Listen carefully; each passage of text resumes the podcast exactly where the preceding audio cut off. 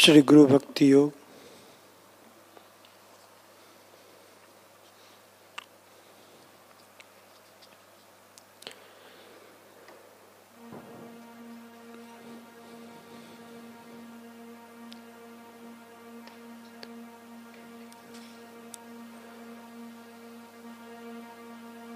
जिस प्रकार शीघ्र ईश्वर दर्शन के लिए कलयुग साधना के रूप में कीर्तन साधना है। उसी प्रकार इस संशय नास्तिकता, अभिमान और अहंकार के युग में योग की एक नई पद्धति है, गुरु भक्ति योग। यह योग अद्भुत है। इसकी शक्ति असीम है। इसका प्रभाव अमोघ है। इसकी महत्ता अवर्णनीय है। इस युग के लिए उपयोगी इस विशेष योग पद्धति के द्वारा मनुष्य इस हाड़ मांस के पार्थिव देह में रहते हुए ईश्वर के प्रत्यक्ष दर्शन कर सकते हैं। इसी जीवन में आप इन्हें अपने साथ विचरण करते हुए निहार सकते हैं। साधना का बड़ा दुश्मन रजोगुणी अहंकार है। अभिमान को निर्मूल करने के लिए एवं विस्मय अहंकार को पिघलाने के लिए गुरु भक्ति योग उत्तम और सबसे अधिक सचोट साधन मार्ग है। जिस प्रकार किसी रोग के विषाणु निर्मूल करने के लिए कोई विशेष प्रकार की जंतुनाशक दवाई आवश्यक है, उसी प्रकार अविद्या और अहंकार के नाश के लिए गुरु भक्ति योग सबसे अधिक प्रभावशाली, अमूल्य और निश्चित प्रकार का उपचार है। वह सबसे अधिक प्रभावशाली माया नाशक और अहंकार नाशक है। गुरु भक्ति योग की भावना में जो सद्भागी शिष्य निष्ठापूर्वक सराबोर होते हैं, उन पर माया और अहंकार के रोग का कोई असर नहीं होता। इस योग का आश्रय लेने वाला व्यक्ति सचमुच भाग्यशाली है, क्योंकि वह योग के अन्य प्रकारों में भी सर्वोच्च सफलता हासिल करेगा। उनको, उसको कर्म, भक्ति, ध्यान और ज्ञान योग के पूर्ण फल प्राप्त होंगे।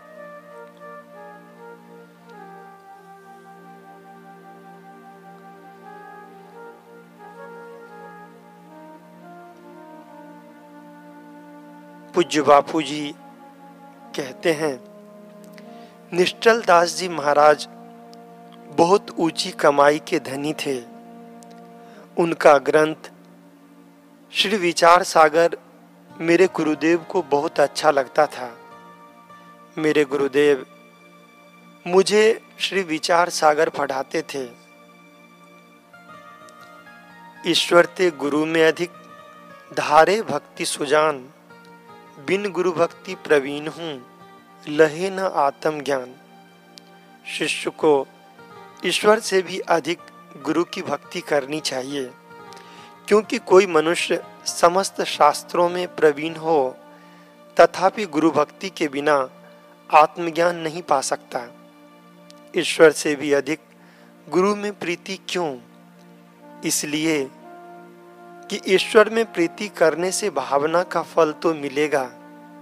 लेकिन ईश्वर मंदिर में मूर्ति के रूप में कुछ बोलेंगे नहीं। चाहे कोई सिगरेट पीकर मंदिर में जाए या शराब पी के जाए, मंदिर की मूर्ति तो शांत ही रहेगी। परंतु गुरु तो कभी डांटेंगे, फटकारेंगे तो कभी पुचकारेंगे। कभी कैसे तो कभी कैसे। तुम्हारे दोष त्यागने के लिए ईश्वर से भी अधिक गुरु ध्यान देते हैं, क्योंकि गुरु के रूप में ईश्वर साकार हैं। ईश्वर से तो केवल श्रद्धा का फल मिलेगा।